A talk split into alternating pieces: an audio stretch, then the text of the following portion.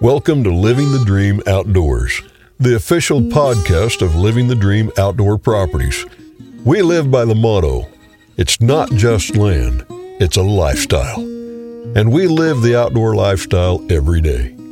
Whether you're a landowner or dreaming of joining the ranks of those closest to the earth, we're your brothers and sisters of the outdoors. We hunt, we fish, we're stewards of the land and our Living the Dream team will show you the way to enjoying the land and all the outdoor pursuits it has to offer. Here's your host, Bill Cooper.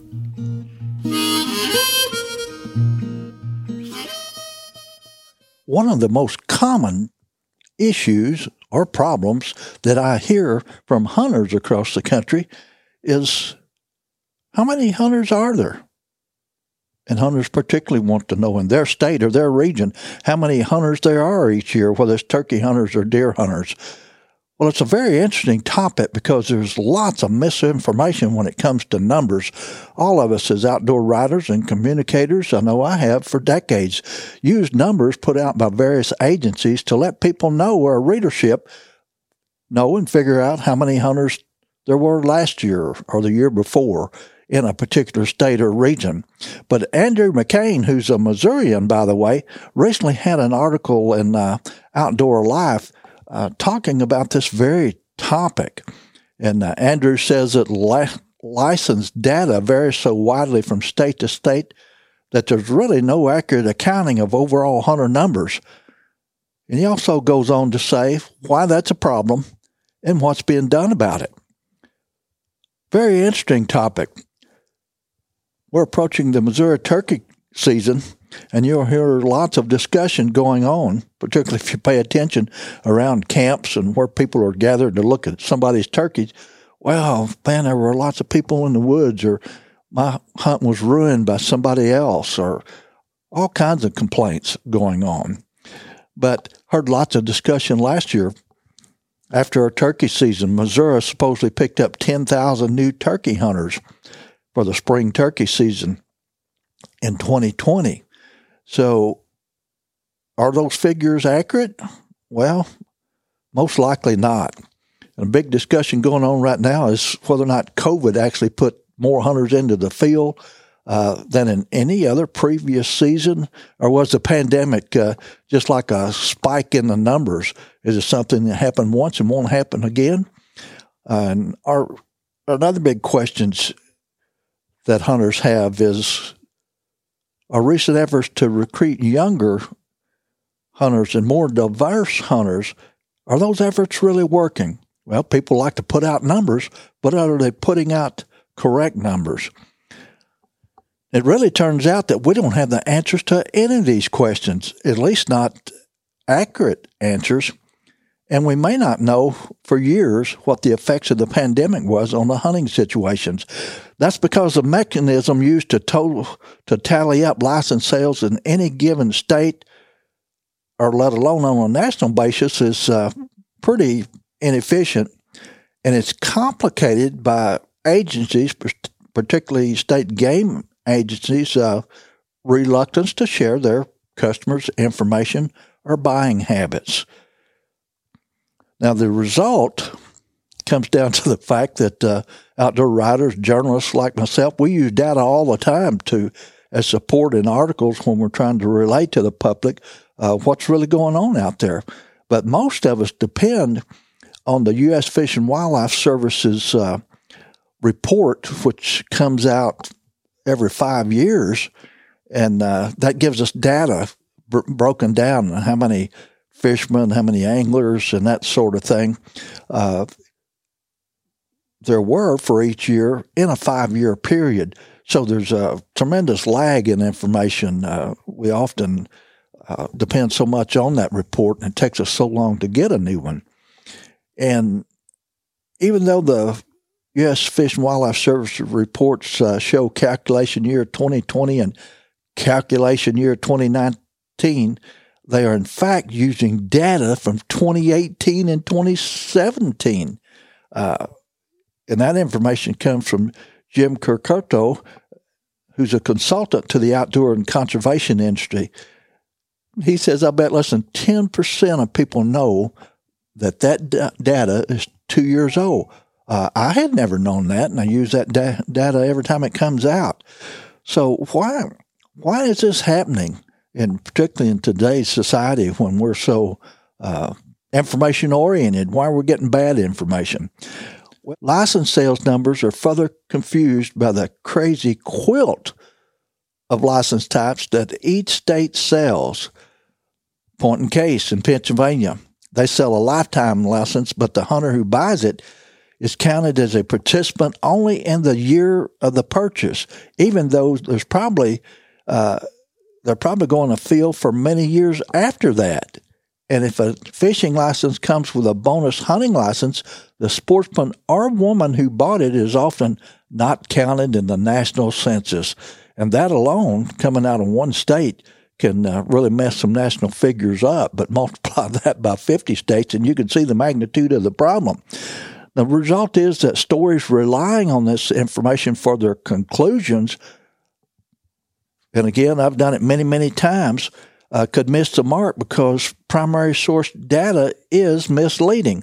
That's also evident in a more uh, recent piece on uh, Gear Junkie that used some old data. But uh, that's all we have right now, and uh, that's the best we can do. But because license sales reporting is so vexing, even folks who make their living by connecting hunters with opportunity can't for sure tell you what trends are in real time. Are we losing hunters? Are we gaining hunters? Are we doing a decent job of replacing the aging hunters that are uh, leaving the field because they're just getting too old to go anymore? It turns out we don't really know. And that knowledge gap affects everything from our understanding about how we uh, should uh, try to recruit new hunters to the appetite of business businesses to invest in a new hunting product or even the utility of the decades old formula used to distribute federal taxes on firearms and ammunition. So you can see easily how complicated the, the problem is and how it can even become more complicated over time. One way to resolve the information gap and shorten or even eliminate the time lag is to build a data aggregation system to funnel each state's sales reports into a centralized hub. Now, a fully functional system could tell users how many spring turkey licenses were sold in a state or even across the country, but it could also provide details about sales in a given county and the age, gender, and uh, race of a buyer and whether this is their first or their 50th season. So a lot of information could be fed into national databases, but getting that to happen is another problem.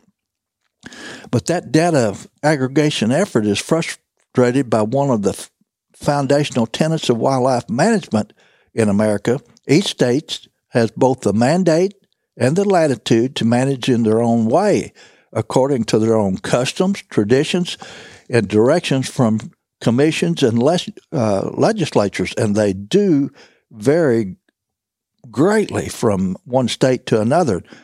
Uh, and that's one reason hunting licensing is so complicated and why it differs so widely from state to state. If there's one thing data managers hate, it's incoherent data. Yet we've got lots of it. And hunting license are notoriously incoherent. In other words, one state's base hunting license might include an upland bird license and a deer tag, but in a neighboring state, hunters had to purchase all those licenses separately. So, how do you determine how many licensed hunters a state has when any individual hunter might hold a dozen different licenses, or when uh, a lifetime license holder might not make a purchase in any given year? So it becomes extremely confusing. Yes, those are complications to data reporting, but they are also resolvable, say some people. Uh, Dr. Leath is the executive director of the Council to Advance Hunting and the Shooting Sports and a non governmental group that provides technical assistance to agencies in their hunter education and hunter recruitment efforts. Leath came to CAHSS from a career in academia which for all its focus on qualitative learning relies heavily on quantitative metrics, complicated. But trying to break that down for the hunter out in the field, it uh, becomes even more complicated because the information goes through several people and several processes, and you can see how easily information could be misrelated because it's just it's not ac- accurate in the first place. But lots of folks are working toward making a good product that will help us uh, be more accurate with the numbers we put out. Just recently, Missouri's Department of Conservation uh, unveiled the first state specific dashboard that gives administrators real time information on license sales trends. The information can then be used to better serve the agency's uh, uh, customers, Missouri hunters and anglers, and that information comes from Chris Willard, who devised the idea of a licensed uh, dashboard uh, a decade ago. Willard, who now works for Sovereign Sportsman Solutions, an e-commerce firm that specializes in designing license solutions for state wildlife agencies, including Missouri, previously served as hunter recruitment chief for Oregon's Department of Fish and Wildlife, and in that role, he recognized the value of a tool that tracked fishing license trends. He says if you're an angler in Oregon, then your activity in any given year is closely tied to the strength of anadromous fish uh, runs uh, in that particular year. In years when salmon and steelhead runs are weak, license sales really bottom out. And we recognize the need to be able to contact our fishing license holders and promote, promote trout and warm water fishing opportunities in those particular years. So, with all this information, gave uh, us an idea of, uh, of who our customer is, but also how to talk to them, says Willard, because most license transparencies and uh, require the buyer to submit an email or phone number. The agency is able to communicate with this customer in the case of uh, Oregon's lapsed anglers to remind them to purchase a fishing license and to suggest good places to fish. If that sounds like the agency is marketing its core product, fishing and hunting opportunity, well, then you're you're exactly right. But I think we can easily see how these problems exist and why numbers are not totally accurate. But it's been the best thing that we can can do to uh, set hunting and fishing seasons, set limits, and all that sorts of thing. Uh, agencies have done the best that they could do with the available information. But hopefully, with these uh, new ideas that are starting here, particularly in Missouri, they'll expand to other states and make uh, reporting numbers a lot more accurate. And of course, some uh, agencies, uh, conservation department agencies, totally depend on license sales for their revenue. And uh, uh, so it's kind of important for the numbers to be right. But watch yourself this year as you're out uh, turkey hunting or fishing and you're wondering about the crowd situations. And COVID has certainly increased uh, participation in the outdoors. But uh, rather than just scratch your head, watch the figures and see what you think. It'll certainly make for good discussion around your next campfire. I'm Bill Cooper. The Living the Dream Outdoors podcast is brought to you by Cowtown USA, Alps Outdoors, Cardiac Mountain Outfitters, the Fly Rod Journals, Westover Farms, Scenic Rivers Taxidermy, and Living the Dream Outdoor Properties.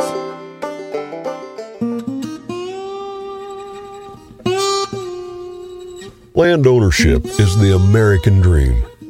Land is the basis of all life. Our wise use of this most precious of resources ensures the survival and growth of free institutions and our American way of life. At Living the Dream Outdoor Properties, we value the traditions and freedoms that land provides us. Every day we seek the solace of a mountain sunrise over traffic jams and smog, the calming silence of a bubbling stream over the sirens of the city and the quiet of the countryside over the hustle and bustle of the world. We hunt, we fish, we farm, we live off the land. It's our mission to help our clients live out their dreams on the land as we do. At Living the Dream Outdoor Properties, we believe that it's not just land, it's a lifestyle. Join us five days a week on Living the Dream Outdoor Podcast as the Living the Dream Outdoor Dream Team explores the most desired outdoor properties in the Midwest and whisks you away to incredible hunting, fishing, and outdoor recreation opportunities. Host Bill Cooper, an inductee of the National Freshwater Fishing Hall of Fame, will be joined by members of the Living the Dream Outdoors team each week as they tell tall tales, unveil tips and tactics, and rub elbows with some of the biggest names in the outdoor world.